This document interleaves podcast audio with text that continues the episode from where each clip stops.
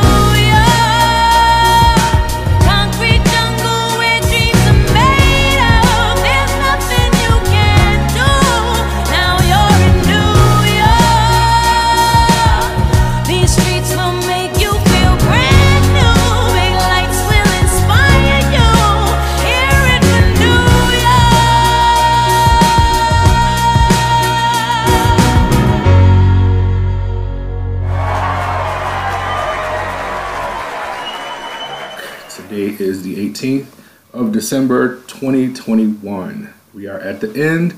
Ashley, you are my last guest of the year. Wow. Yep, which conversely makes you the first guest of the new year. So thank you for coming. I want to welcome you to Neat, Straight Up or on the Rocks, a podcast that asks you, how do you like your life? Today, as I've already stated, we're talking with Ashley Watson of Real Talk.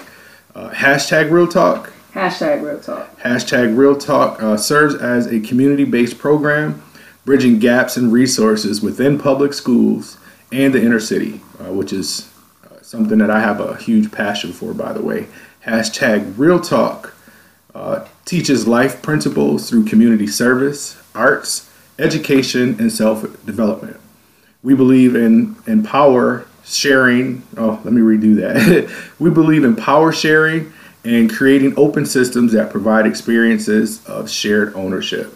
Through our 9 principles, we guide students in talking and active role in building their leadership skills. I started drinking already, and providing an ownership and collaboration efforts amongst their peers. What are some of the principles that your statement means?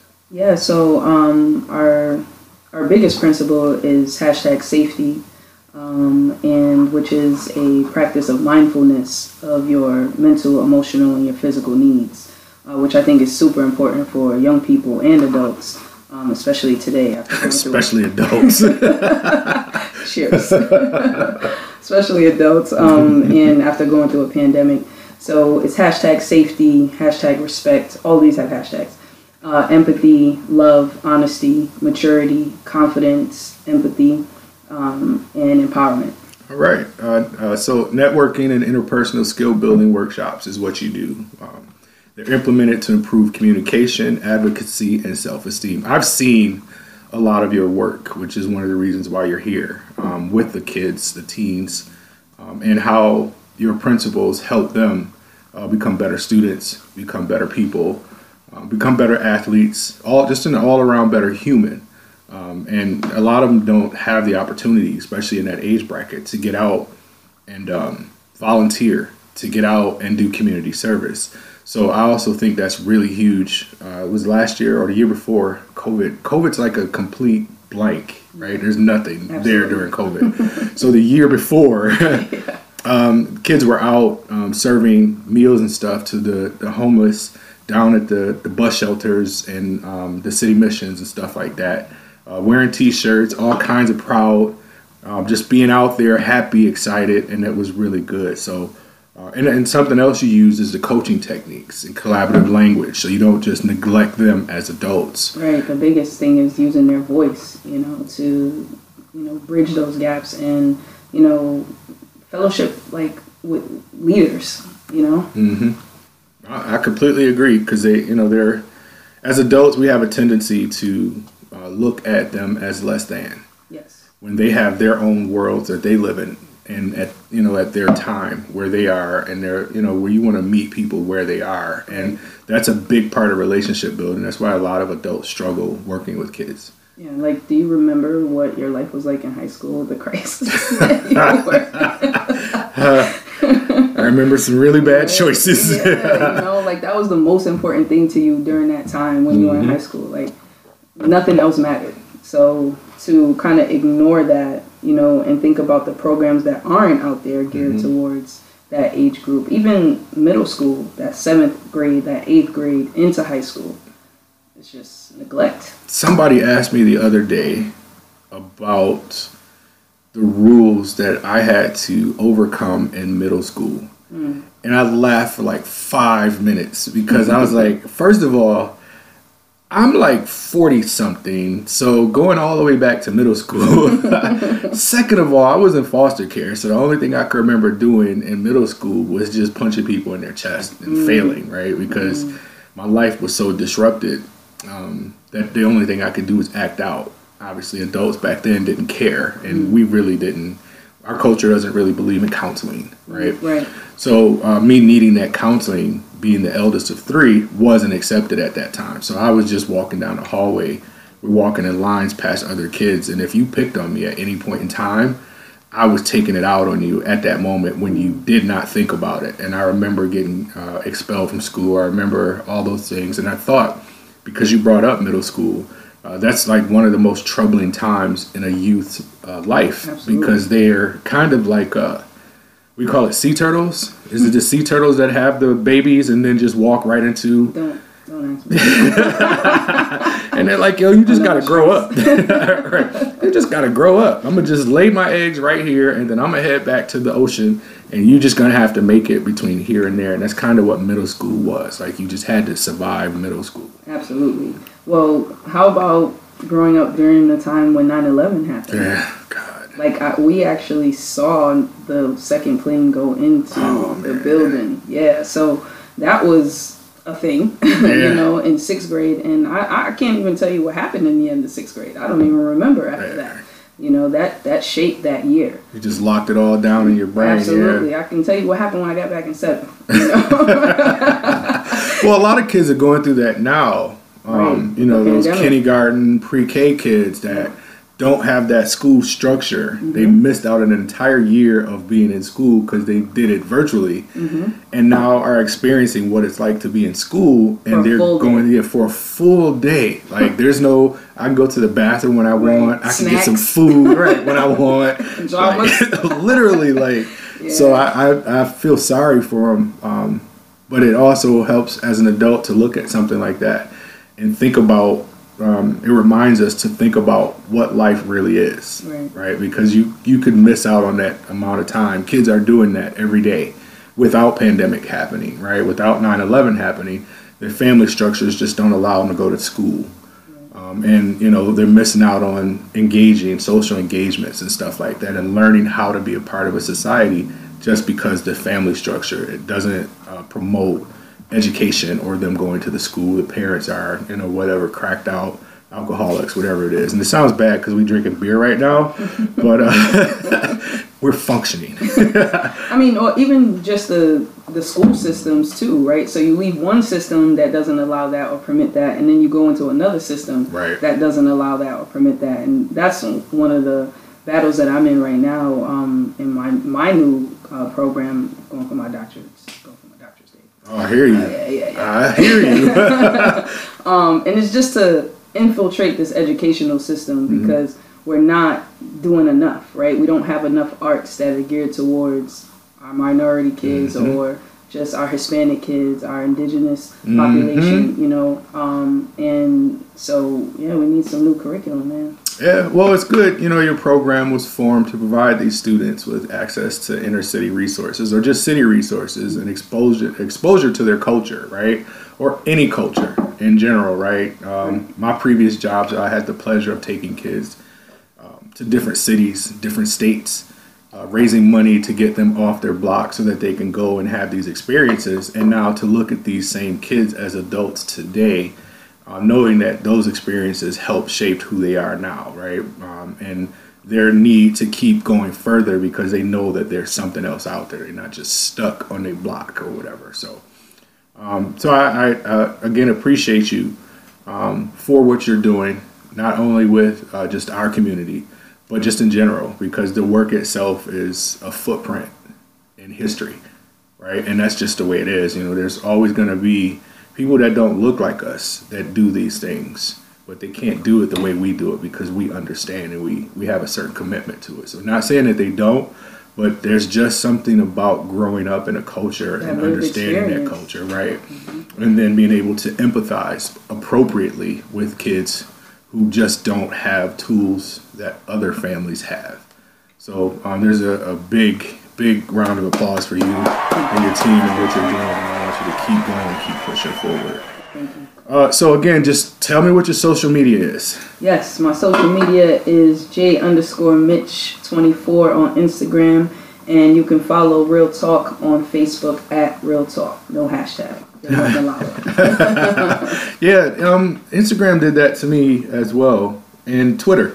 Yeah. Which is really odd because Twitter's like the hashtag place. So I need to get big or something so we can get that in there. Oh, you can do your own. Create your own app. There we go. All right, so we're going to take a quick break. About that. Yeah, it's possible. I know some people that have done it for Bitcoins and stuff like that. So, but we're going to take a quick break. The song we're going to select on this break is one of your top 3 songs that I ask everybody who comes on to give me their top 3 songs. And you gave 3 songs with 3 very different artists, but I have an understanding. And when we come back, we're going to talk about the song Follow Me by Alias and why you chose it.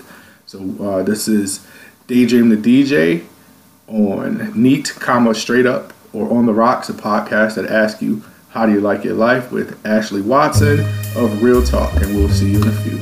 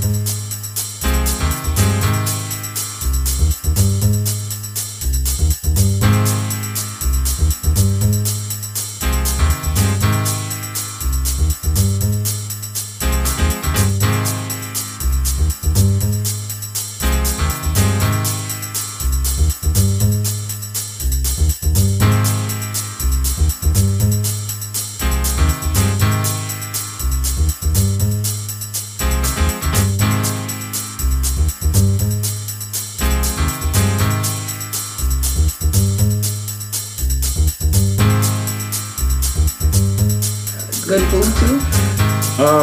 Let's just say don't eat at Walmart. We went to Walmart to get some food. You can't really. You get to cities and stuff mm-hmm. like that. Small villages and towns, Spanish, mm-hmm. right? And she can speak a little bit of it. Mm-hmm. All my Spanish is gone. It's been gone for 20 years, just about. So when you get out and you're trying to order stuff, it's all in Spanish or whatever. So we went to, it was like, oh, it'll be safe to go to Walmart, right? Walmart's got everything. Plus, we're going to stock up. We're going to mm-hmm. get all our beer. We're going to get all our liquor. We're going to get all our water and everything. So... You know how they got the little service areas for food and all the other stuff? And I would just look at it. It was all in Spanish. I was like, I know what that is. I'll have that, and I'll have that. And then when she came back, it was in a cup because they don't do takeout. They're not used to doing takeouts like that. So people that eat at that Walmart. Okay. So I had to eat my food without a fork. Out of a styrofoam cup with a plastic top, and we just cracked up about it. It's like, yo, third world for real. Oh man! And that wasn't the first time that happened. It was a couple times we were like, yo, they must not like giving out like plasticware or silverware or nothing like that with their food. You actually have to look around and get that stuff. So it was the best trip. I'm not gonna say one of. It was the best trip. With all that adrenaline and everything, we hiked a freaking mountain. Nice. Yeah. Okay. It wasn't when you hiked it, but it definitely got nice after a while. So, but it was, once you get through it, and the waterfalls we saw at the end of the hike was just like, that's beautiful. Like, that's just beautiful. Yeah. Like, I'm watching a waterfall come from down a mountain. And it's just bouncing around, and then it leads to the stream, and the stream leads to, and you're just like, all right, let's go back. Gotta go down. Okay. Like, it's crazy, man. But it was really good. I recommend if you've never been or have never thought to go to Costa Rica, go, but don't drive. When you get there, find a resort, and then you can get off the resort and walk around and stuff like that. Don't do what we did. My best friend was talking about going to Costa Rica in May, so that's why I asked. Oh, it's hot. I'm gonna definitely go. It's hot. Okay. All right, we're back drinking, talking about this trip I just took. So y'all just heard our whole conversation. I don't even know if I'm edited out. I might just leave it. So, Alias, Follow Me. Why did you choose that as one of your three favorite songs for this podcast?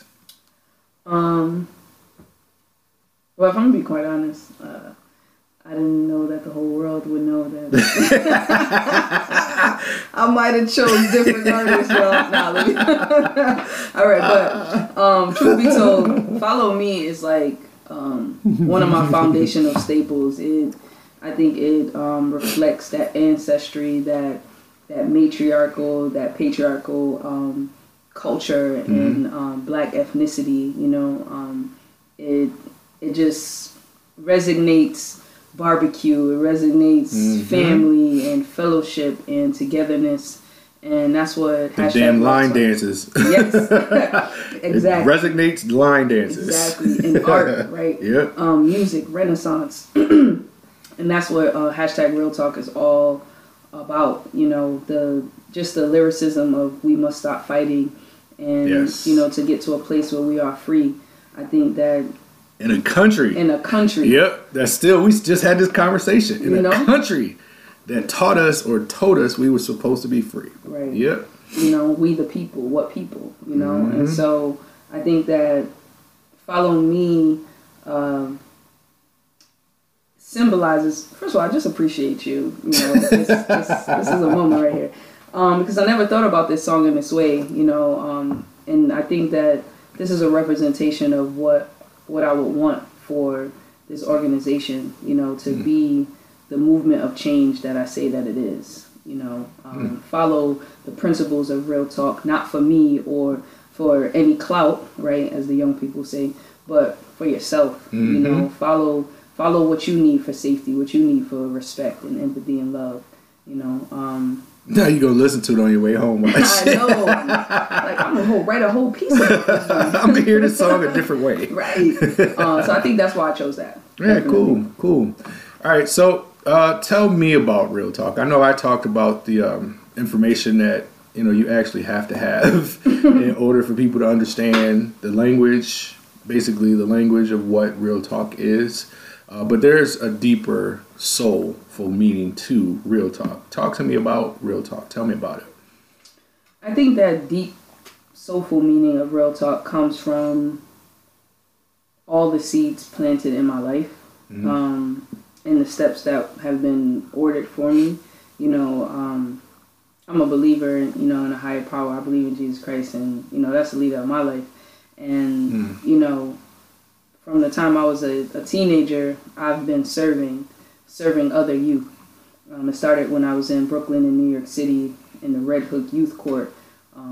Being a high school student as an advocate for youth, So if you got in trouble as a high schooler, but your thing that you did wasn't as serious, wasn't a serious crime, mm-hmm. you would go to court, and the judge, your sanction would be to go to youth court. Mm-hmm. And so then youth court would hear your trial, and then we would give you a sanction to probably do like community service or something like that. We would have, for us, it would be called like a student council or something like that is what we did here in Buffalo, yeah. So that's kind of where, it started for me outside of, youth, serving summer youth. And then from there, I served at the Correctional Association of New York for LGBTQ teens. And that impacted me mm-hmm. just as a young person, and having a cousin who was murdered as trans when I was in 10th grade. Mm. So this work is deep, mm-hmm. And then I think when I came to Buffalo in 2009, just being introduced to a new population of young people that didn't have access that I had, mm-hmm. They didn't have those paid internships that would give you $20 an hour, in 2009. Yeah, imagine what that does for you, like emotionally, right? The self-esteem that it drives to say, "This, I have this type of worth based on, even just doing an internship at $20 an hour, right?" Mm-hmm. Versus, okay, I'm stuck at McDonald's now for like $10 or $8 an hour, right? That's so when people have that argument about $15.25 or $15.50, and I'm still like, you're not looking at how this impacts a person's social, emotional, economic well-being. You're just looking at it like you don't want to pay more money for your food versus the impact that it's going to have on someone. It should have that positive impact. Look what it did for you to just talk about being a teen making $20 an hour is like unheard of around here. I was able to take care of myself, just from internships. So I think those seeds of working with those young people and being in charter schools where young people weren't learning how to write in cursive writing. Mm. And I didn't understand how they were going to know how to sign their name. When they got to high school, sign a check. Right. They weren't learning how to write checks, So creating workshops that taught this community in Buffalo how to take care of themselves, mm-hmm. How to communicate, how to advocate. And I think being a prevention specialist is really what brought this home for me. Working for the Boys and Girls Club, so I got a little background stuff. This is what people do on podcasts, right? Yeah, let it roll. So when I was young, I remember specifically I was in Brooklyn, and there used to be a commercial with Denzel Washington that used to come on. That bad boy still comes on. They still run that joint, right? They still run it. And that commercial just stuck with me. Like, just seeing the kids on the bus and seeing Denzel and everything. And I was like, I wanted that. Like, I didn't have that in Brooklyn. Right. And when I came to Buffalo, the Boys and Girls Club was here. It was active. It was live. And so was David Collins. Shout out to David Collins, I was my mentor, and all that good stuff. Put me on. Man. And being a prevention specialist for the Boys and Girls Club, working with teens, dealing with challenges in life that I didn't have to deal with. Right. That made me realize I didn't know enough. Yeah. And I needed more education. Yeah. And I also needed more empathy. Yep. Huge word. Huge misunderstood word. Yeah. Man. I also got to see how much privilege I had. Yep. you know, as an African-American queer woman, yep. you know, that I never thought about my privilege. Yep. But growing up with so much family around me, that was richness. You know, I grew up with wealth in that way, yep. having yep. family. And being in Buffalo, seeing how many teens didn't have family. Yep. There aren't generations of that kind of wealth, that educational wealth being passed down. And so they were on their own. Yep. All they had was the club, me. Survive, yeah. It was fighting to survive, you know? Yeah. And other staff. So in going back to school and broadening my education, you know, Real Talk developed. Okay. I actually thank you for that.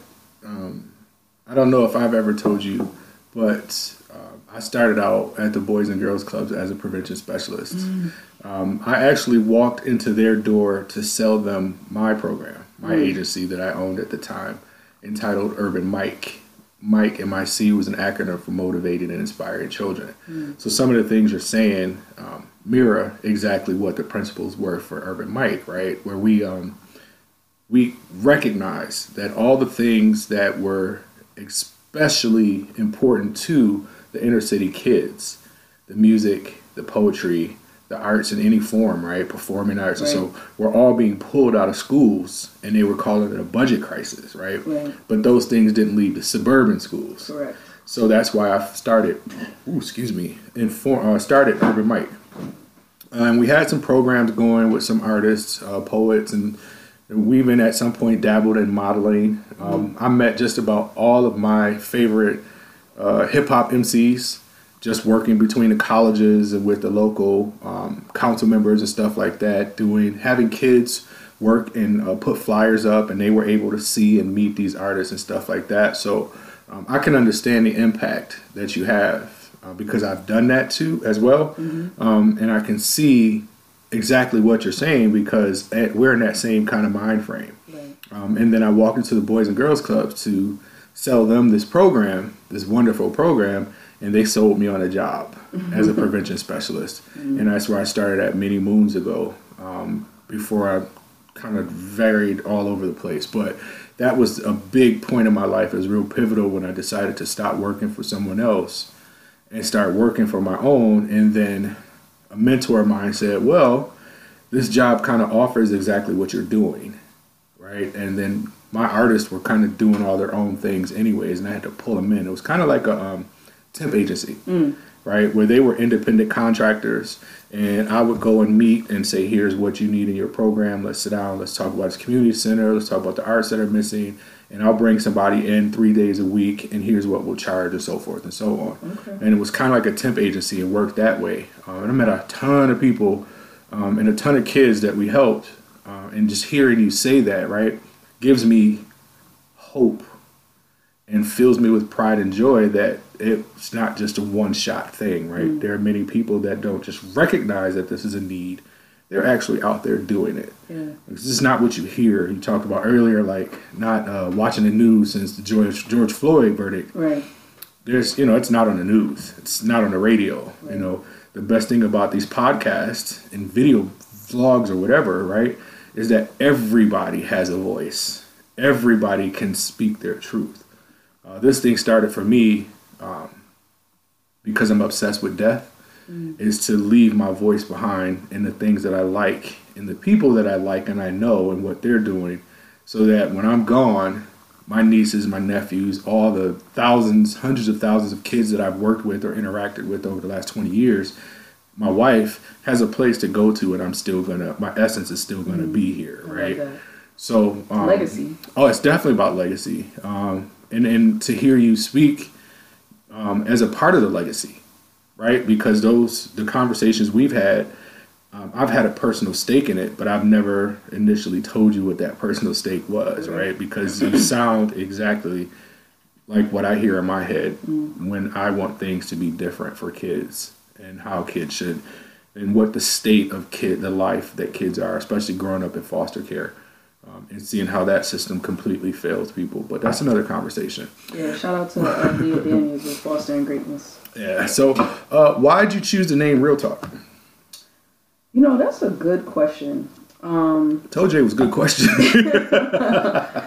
I just, Well, first of all, I think I can tell you more about the logo that led to the name more than anything. I think the vision of the logo came before the name. Okay. Just being from Brooklyn and having to cross that bridge in order to even get here to Buffalo, to go through the things that some of these teens have gone through, myself, and the bridge representing that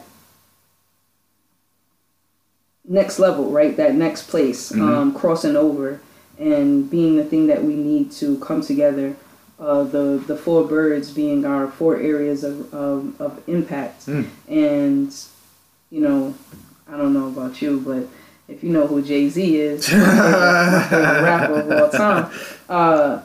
I'm a Nas fan, but I'm a Nas fan too. You know, Virgo love all day. So, you know. I definitely know Jay-Z. But, you know, it's the realness of being from Brooklyn, you know, that rawness, that grittiness. Mm. And we're just different, you know. I don't know. You can meet anybody that's born and raised in Brooklyn, New York, and they just talk different. It's like you guys are in a whole nother place. Like you got your own city, your own state. Yo, it's crazy. Right. We need a flat. Right. Yeah. It's just Brooklyn. It's just Brooklyn. Right. That's it. You know. It's New York City. No, Brooklyn. No, like Brooklyn. What? What are you talking about? That's it. Yeah. So, you know. You know, it's funny. When we were in Costa Rica, we met people from Buffalo. Mm. I said we had to go halfway around the world to meet people. And then, you know what they said? That's traditionally what's happened. And they travel a lot. And they've all met people around the world that are from Buffalo or some parts of the rest of New York. Mm. So I could share in that Brooklyn pride. Yes, yes. Because when you have that ownership, it's like, I know my city's fucked up. I've heard this before.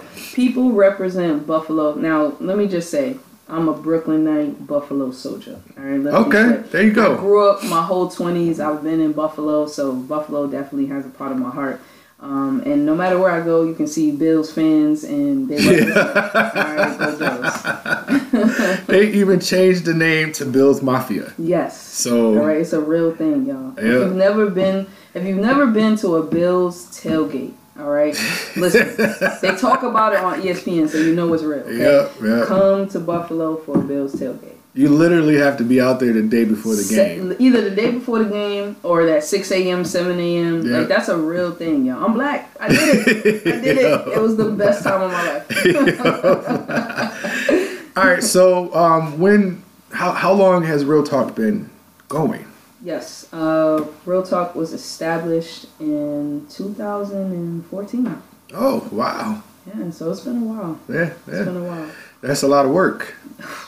We're in 2021. Free work. Yeah, that's the hard part about it, too. Hard, but not hard. I don't think at that time I saw it that way. Yeah. You know, it wasn't about money. Yeah. You know, and I think that's been one of the hardest lessons in getting into entrepreneurship, where the work shifts from the love and just the people to, oh shit, I gotta survive. Yeah, I have to survive, pay my bills, right? And you know, getting grounded back into my roots and my spirituality to refocus that. Okay, yeah, because there's a point in time where owning a business is very, very challenging, as you can see in my face. Like, the amount of work it takes to tell somebody you are undervaluing what I'm talking about here. Like, I really don't want to ask you to do this in the first place. It should just be a given. Yes. But and you that's are not arrogance. Yeah, you that's are just definitely you undervaluing know. It. Yeah. So it's like, yeah. And it's been hard too, because I was like beaten at my chest with organizations about this work. Yeah. And it's like, now they're like, oh my God. Yeah. We need social emotional. Oh my God. Yeah. Like, oh my God, it's the new thing. Like, no, it's just like, been the thing. It's been a thing. Yeah, it's been a thing. You guys are just seeing our kids. Right. You know? Right. And I hate to say it, but COVID put a real high value on that too. A lot of the grants and things that are coming out next year, being at the table, being privileged enough to be at a table to understand the cycles of grants and what's coming out and how much money's coming out is all geared towards the completely overlooked and undervalued teens that suffered during COVID. Yes. Like, they had absolutely nothing, nowhere to go, and it because everybody was struggling, and they thought, oh, the younger kids will listen. No, the group, it was just really terrible. Like, we can't do this for them. We can't. It's like, but so do you do this with employees, or is this volunteer based? What do you? How do you staff this?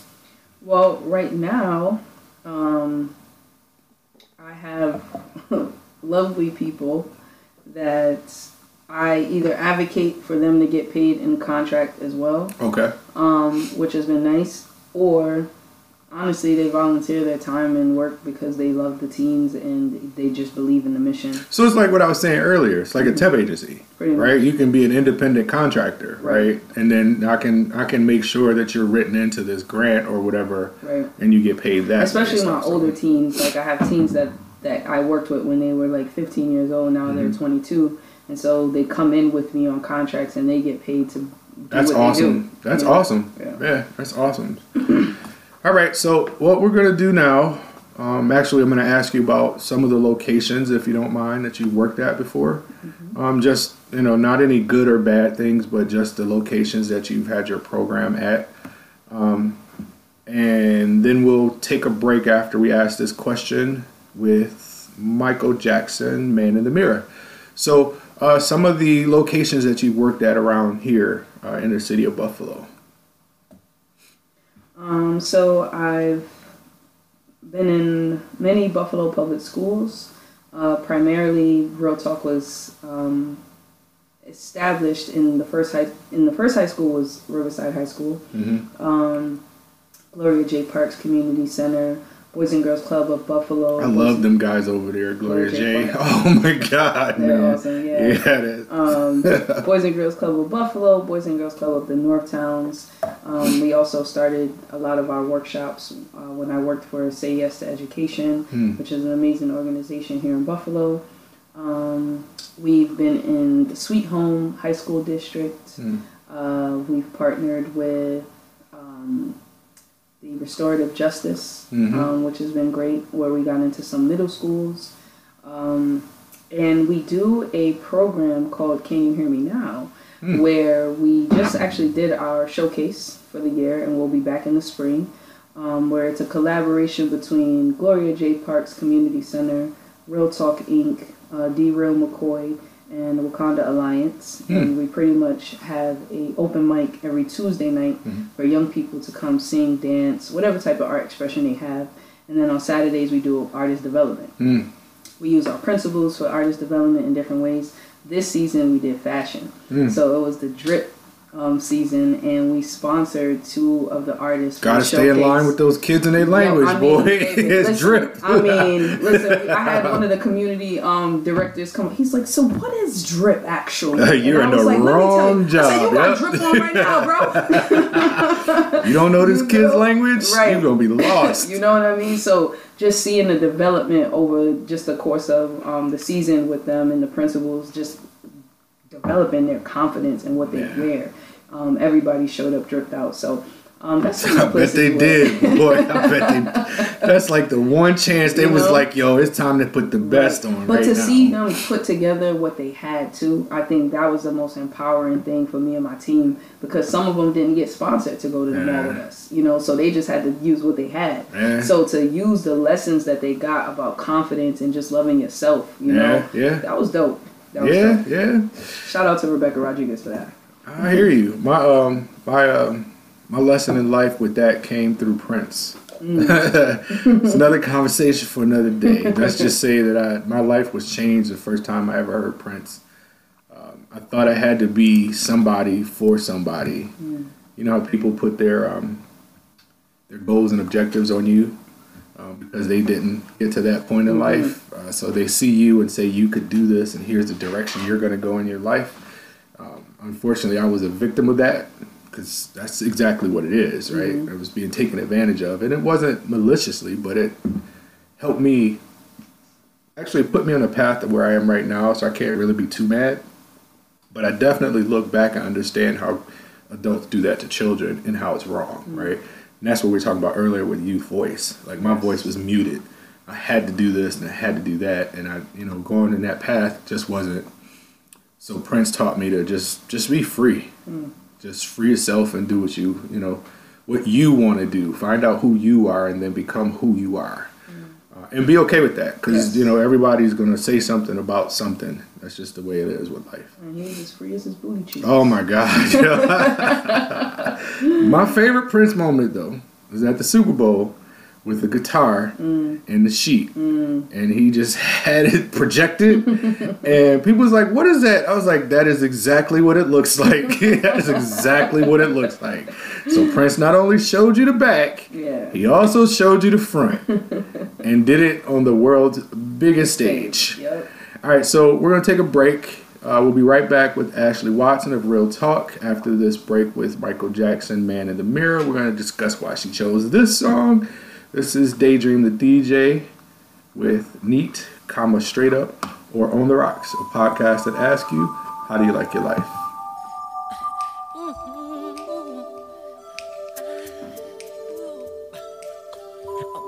gonna make a change for once in my life. It's gonna feel real good. Gonna make a difference. Gonna make it right. As I turn up the collar on my favorite winter coat, this wind is blowing my mind. I see the kids in the street with not enough to eat. Who am I to be blind, pretending not to see them? Honest disregard, a broken bottle top, and a one-man soul. They follow each other on the wind, you know, 'cause they got nowhere to go. That's the one I want you to know. I'm starting with the man in the mirror. I'm asking him to change his way.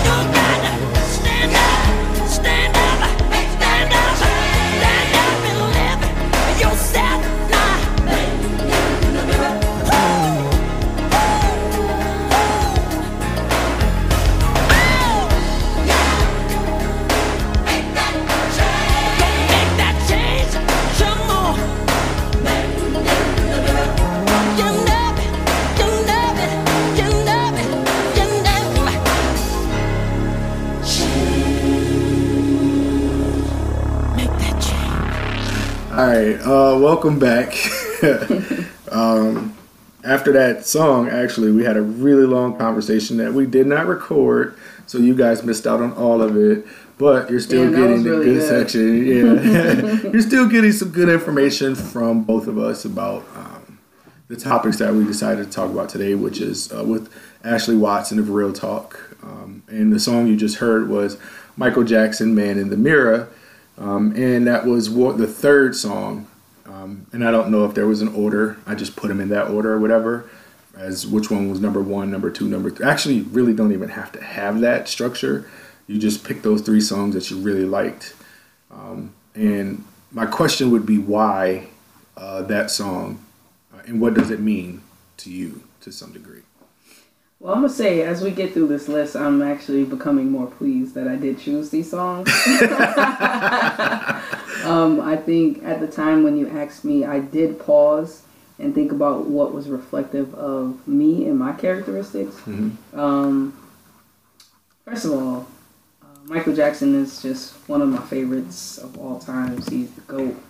And I thought, when I think about Man in the Mirror, I think back to that little girl and wanting to help those in need from the time I was a youth. Mm. Growing up in New York City, seeing so much homelessness. Mm. I remember riding on the train. Talk about it. You know what I mean? Just riding on a train and asking my parents, like, I don't get it. Like, this used to be me. Like, we got all these buildings, right? And they used to be like, uh-huh. And I'm like, we got all these buildings. But why we don't have no buildings? Am I going crazy? On the street? Like, right. I don't understand. Can y'all tell me? And they didn't have answers for me, you know? So I knew from then, like, I was different, you know? The way my mind worked was just different. Yeah. And I wanted something for the people that were in need. And MJ talks about just making a change and first making that change by looking at yourself in the mirror and right. starting with the self. And that just brings me back to my work that I'm founded in, which is social emotional intelligence and developing the self. You know, Dr. Cornel West talks about that. Oh, man. You know, the cultivation of self, you know, and the love of self. Let's not talk about the controversy with him, though.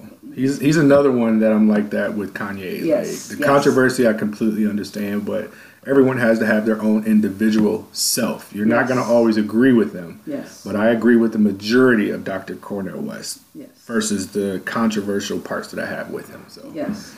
So I wasn't talking about those parts. Just the theoretical piece.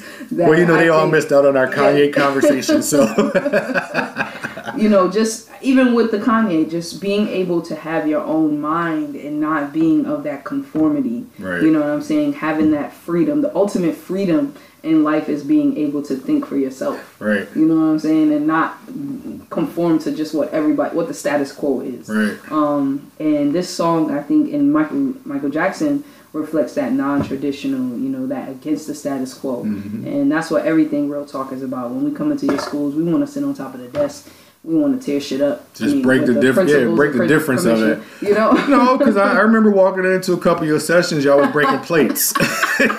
Throwing plates up against the wall. And I was like, yo, this is different. You gotta get it off. You know, so being able to just break the rules with permission. Right. I think that Michael Jackson did that with this song. And not a lot of people really take heed to that. You know, we want to change everybody else. We want to point the finger. Right. You know, and I think that this song reflects being able to point the finger at yourself. Yeah, well, I completely understand that. And it's Michael Jackson's another one of my favorite artists as well for that reason. I mean, throughout all that controversy that he had to go through, it's like any pivotal person from our culture in American history. There's always something that's going to try and drive them down or defame them or make their message seem a little worse. Mm. But when you are a true fan and you hear the lyrics and you understand what this person is trying to get out, the message is trying to be given, you understand exactly why they did what they did to him, right? Like it wasn't as if, and only Michael knows, right? Michael and whoever knows. But at some point, you have to decide whether it's something you're going to listen to and it's going to take you away from this person that I have a personal relationship. Like Michael Jackson doesn't know me, but I got a personal relationship with, especially with this song, something like this, right? Like, that's a powerful message. And when you listen to music today, a lot of it lacks messages like this because of situations like that, what they did to him. And that's my personal opinion. So next couple questions I want to ask about favorite foods. Let's get to know you a little bit better. Oh, foods. All right, let's go like cuisines or however you want to break it down. All right, so just don't say cheese sticks. No, I'm not the chicken finger type of girl. I do love, obviously, I love soul food. However, I've learned how unhealthy soul food is. Right? So I can appreciate some vegan soul food. But my favorite foods, I think, are like Thai food, Italian food. I make a dope pasta.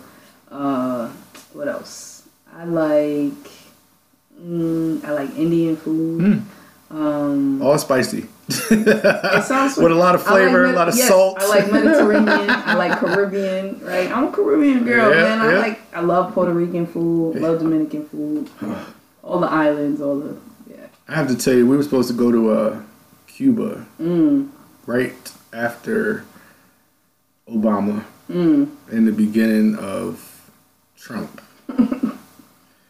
And I found that by not saying a person's name, you actually give them more power than they need. So he is not Voldemort. Yes. Harry Potter Voldemort.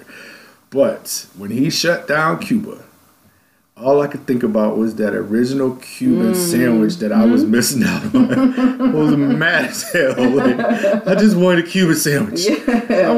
Seeing cars from the 30s through the 50s and just a whole lifestyle that's stuck in time. Okay, great. But a Cuban sandwich, you hurt me. I feel that. Because I had one in Florida. It was really good, and it was made by Cubans. So that made me go, I wonder what it tastes like in Cuba by Cubans. Yes. And then Trump shut all that down, and it is what it is. So I'm going to open it up again for favorite music, because I know giving you the three before was sort of a small list that you had to narrow it down, and you probably were in a different space when you selected those, even though it seems like it fits everything we've discussed today. So favorite music. Yeah. Are we talking genres? Are we talking artists? Up to you. I like to leave it open. Well, I will not share the year I was born. But I will say that I grew up at the start of true hip-hop. And so I am through and through a hip-hop head. Born and raised through and through. It runs through my veins. I love gospel music. Like, I mean, especially when you're in the midst of the devil. Listen, I mean, Lord. I might listen to some gospel music like multiple times a week at some point. Like, something is playing. If it's not playing in my head, it's playing in my car. I love pop music. So I used to be one of those kids that would watch like the MTV Awards and be like, oh, that's the artist that sing that song. Like, I love that joint. Very renowned. But, you know, we're going to go top five dead or alive. Yeah, might as well. Biggie, Jay-Z, Tupac, and Nas. You know, Biggie, Tupac, Jay-Z, Nas. And then my number five. I'm going to just leave that for the audience. Oh, I hear you. Mine changes depending on my mood. Some days I could be caught in KRS-One heaven. The man's lyrics are just you know, just... And he was probably the first hip-hop artist I've ever heard. Like, I was sitting on the porch. When I hear his voice, I remember where I was when I first heard his voice. So that type of nostalgia comes from KRS-One sitting on a porch with a gray boombox, recording his music off of the radio. Up until then, it was like Lionel Richie and some other stuff that they played on a radio station that wasn't really a radio station built for my culture, my community. And then I heard KRS-One come through, which is when you talked about earlier with the bridge, even when you said that, my head started going, the bridge is over, the bridge is over. Like, I just kept, it's like, oh, okay, she said the bridge, and my head just, like, I just get stuck when it comes to KRS-One. See, when you say that, my mind goes Fuji, mask on, mask off, right? You know, talking about stuff like that, I got chills. Yeah. So, hip-hop has a rich history. Absolutely. New York Knicks.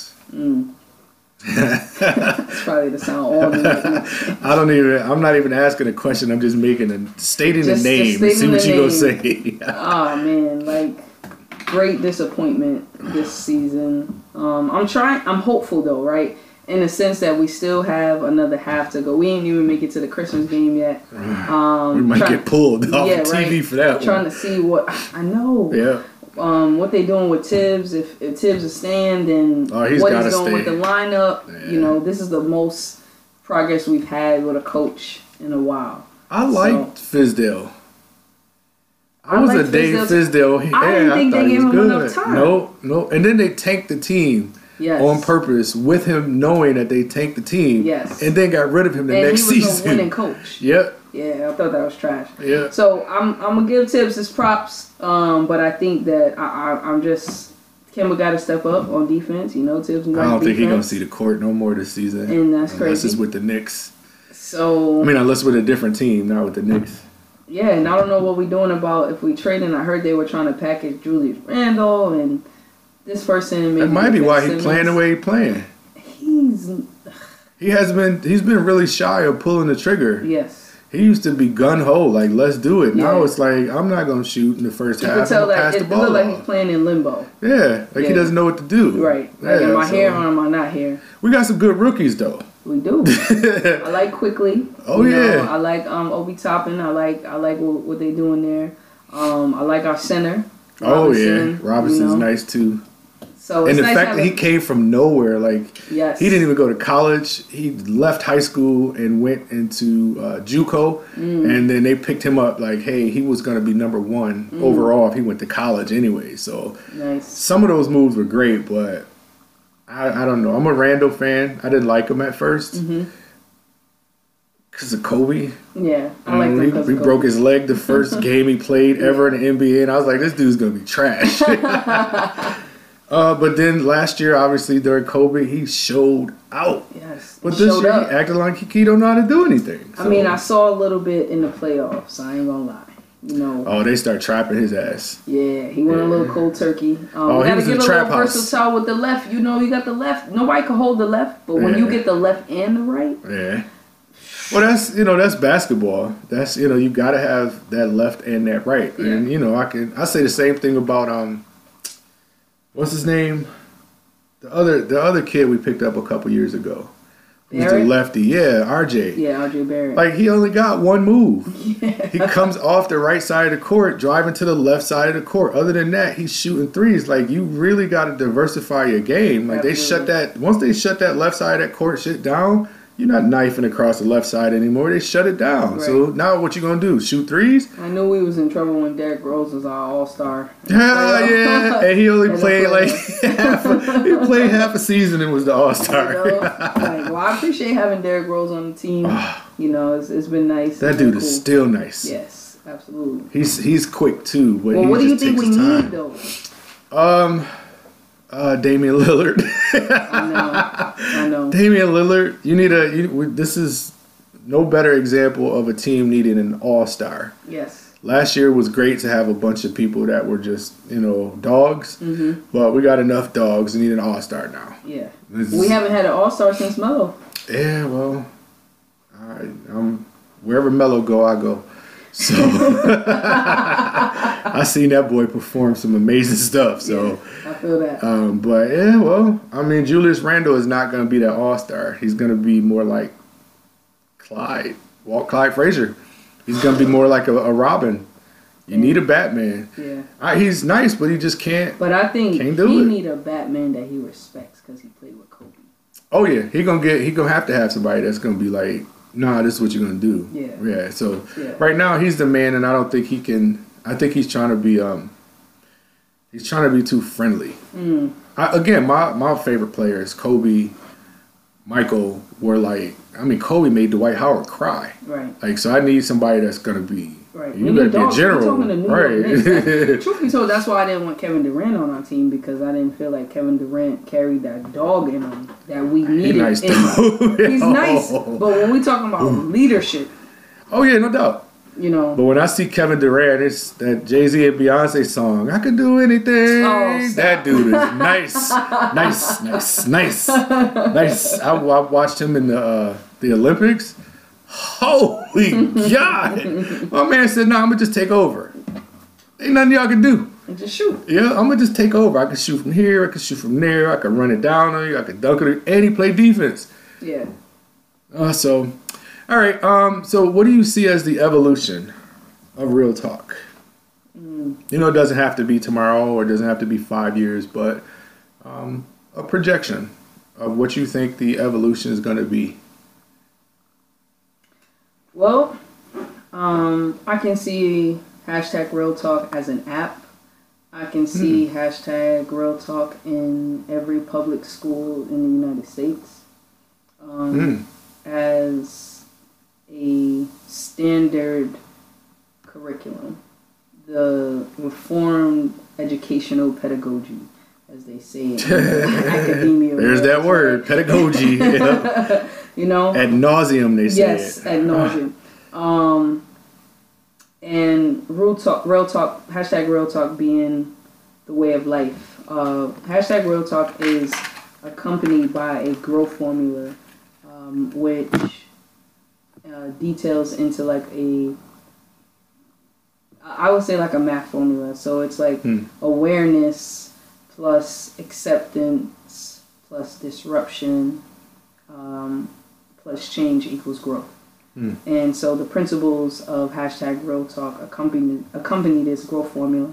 And I believe that this is also how we can just make change in the world in the areas that we want to see it, going back to man in the mirror. Okay, nice way to wrap that up. You tied that right in there. I didn't even have to. Buffalo pizza versus New York City pizza. All right. So if you would have asked if you would have asked me this when I first came to Buffalo, I was like New York all day, you know. Now I would say New York City pizza is just. There's no comparison. Yeah, it just has one style. Just one style. Yep. That's what it is. Like, if you love it, you love it. If you don't, you don't. Yep. Buffalo, though, you got to know what you like. Yep. So we talking, for me, we talking, obviously, Lenovo's. Yeah. And we talking Bocce's. Yep, yep, yep. You know? Yep. And I'm going to give some love to... It's the sauce, man. It's the sauce. And I'm going to give some love to... what's the other joint that all the organizations will order from? Franco's. Yeah. I'll give some love to Franco's. So we'll go. Franco's is like the deep dish, Chicago style. Yeah, Bocce's, Franco's. Yeah. Franco's. That's it. Yeah, man. I am. It's hard to find good pizza outside of Buffalo. Yes. But wings. It's hard to find good wings. Outside of Buffalo. Yeah. Like. I'm like, what? So many different styles. What is this? Yep. Is that real blue cheese? Like, what? Oh, man. And you're tricking me with ranch. Like Buffalo. Oh, that is really a thing. Yep. Like, shout out to Buffalo for that. Yep. You can eat good and get really fat here. Yes. When I tell people when they come to Buffalo to visit, it's a food tour. Yep. Like, don't eat before you come. We're just going to eat. We're gonna drink. That's what people do here. That's the culture. Yeah. Shoot, even, what is it? Wendy's. Is it Wendy's that got the new style of french fries now? Yes. They all up in the competition now. Like, so it's that competitive edge that, again, you're in a house 8 months out of the year. You don't want to keep having the same style of pizza or the same type of wings. And there's this place over where we used to work at that has over 50 different flavors of wings. Haven't tried all 50 yet, though. Okay. What's it called? It's a little hole in the wall. Okay. Yeah, it's a Is that that one that's like right around the corner? It's a hotel / yes, Dalmatia or something? Yep. Yes. It's a hole in the wall. You walk in. As soon as you walk in, you see the wall, and it has all of their wing sauces ready to go. I haven't been there since. They remodeled. I've been there since the... Oh, that was just like the best thing. It's like a new joint in there. No, I don't do that, man. That was like the best thing. You walk in and you like overwhelmed. Like, oh, I want that. I want that. I want, how did you put that on a wing sauce? Yeah, I want that. So, you know, thank you again. You know, I want you to put out your social media stuff again. We're going to end with this New York State of Mind, Jay-Z and Alicia Keys, which is another song that you selected. And obviously being from Brooklyn, in Buffalo, we'll get the slash in there now. Mm-hmm. You understand some really good things about Buffalo now, too. Thank you for all that you do in the community with all the kids. I know you don't do it for the thanks, but reciprocity is, you know, also a really big thing, too, right? What you give out is what you should get back, or you should want to get back. It's hard to accept that, especially when you know you're not where you want to be yet. But thank you for the journey you've been on so far, because it's important. It's definitely looking at marginalized people in general. And there's just so much more that can be added to it. And you're waking people up, I think, especially when you get into these schools with these people who have these pedagogical ideas. But they think more about the theories that they're supposed to practice versus the lives that they're supposed to save. Yeah. And for someone like you that is out there saving lives in your way, and getting kids to be expressive in many different art forms, you're making a greater impact on kids who just don't look for a job, but they're going to look for something that's going to advance their life. They're going to do what they want to do. I always find it funny when people say, after COVID, we can't hire anybody. And it's like, it's because your job market sucks. Yes. The way you interview and bring people in and treat people sucks, and you didn't evaluate the human aspect of it. There's no Eastern philosophy in how you're working with adults, right? Young adults coming out of college who can drive Uber and not give a damn about working for you. Yeah. They'd be out here all day driving and having a great time. So you have to rethink how you're going to shape that, and you're working amongst the kids and the people that are changing the way work, the way life is going to look going forward, and you're right in the thick of it. So thank you for what you do. I definitely appreciate you. I saw you when you started. I'm watching where you are now, and I'm waiting to see more of the great things that are going to come later on in life for you and the kids that you're, the community and the people that you're serving. So thank you. And this is Daydream the DJ, and again, you're with Neat, Straight Up or On the Rocks, a podcast that asks you how do you like your life. And we're going to end with the Jay-Z and Alicia Keys New York State of Mind song. Is there anything you want to say about why you picked this song? Lil Mama jumped on stage when they performed. Yo, she did. Yo. She was like, oh, y'all forget about me. Oh, man. Okay, no. I mean, when you hear it, when you're from New York, obviously if you specifically from Brooklyn, but just even being from the state of New York in general, you feel it. It runs through your veins. It pumps you up. This is the definition of empowerment for me. And so whenever I need a reminder, this is my reminder. All right. I appreciate you. Keep doing what you're doing. And then just make sure y'all go and check out Real Talk. Even send words of encouragement. You know, you hear stuff around the world. You guys are all out there. You got programs and things that are happening. Maybe you're doing some of the same stuff. Maybe you were inspired to do some of the same stuff. Maybe you are actually able to make connections, right? Reach out to Ashley with her social media information that she provided. Let her know what you think. And then probably try to do some collaborations and just make this world keep turning and be in a better place. Peace.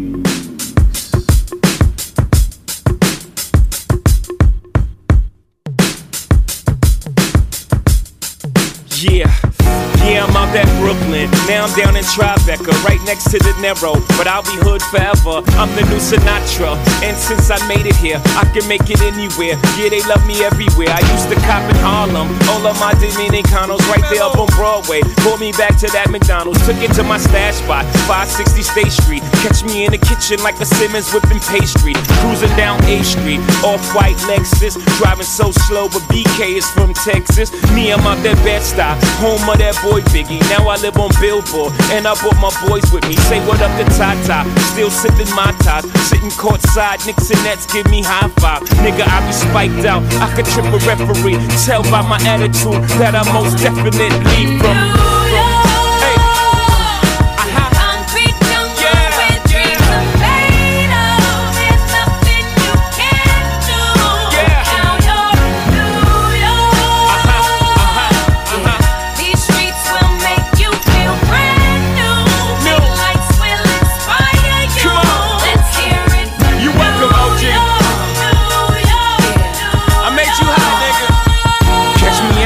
With OG at a Yankee game. Shit, I made the Yankee hat more famous than a Yankee can. You should know I bleed blue, but I ain't a crypto. But I got a gang of niggas walking with my click though. Welcome to the melting pot. Corners where we selling rock. Africa been by the shit. Home of the hip hop. Yellow cap, gypsy cap, dollar cap, holla back. For foreigners it ain't fair, they act like they forgot how to act. 8 million stories out there in the naked city. It's a pity half of y'all won't make it. Me, I got a plug special, and I got it made. If Jesus paying LeBron, I'm paying Dwayne Wade. 3 dice CeeLo, 3 card Marley. Labor Day parade, rest in peace Bob Marley. Statue of Liberty, long live the World Trade, long live the King, yo. I'm from the Empire State. That's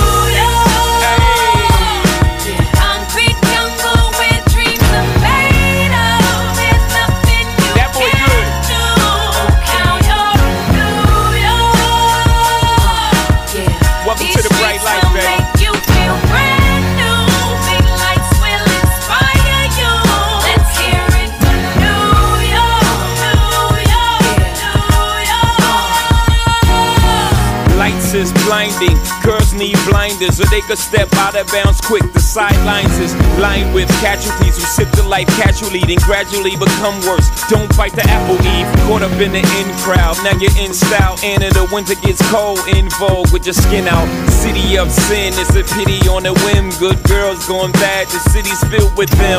Mommy took a bus trip, now she got a bust out, everybody ride her just like a bus route. Hail Mary to the city, you're a virgin and Jesus can't save you, life starts when the church in. Came here for school, graduated to the highlight. Ball players, rap stars, addicted to the limelight. Empty in May, got you feeling like a champion. The city never sleeps, better slip you an ambient. And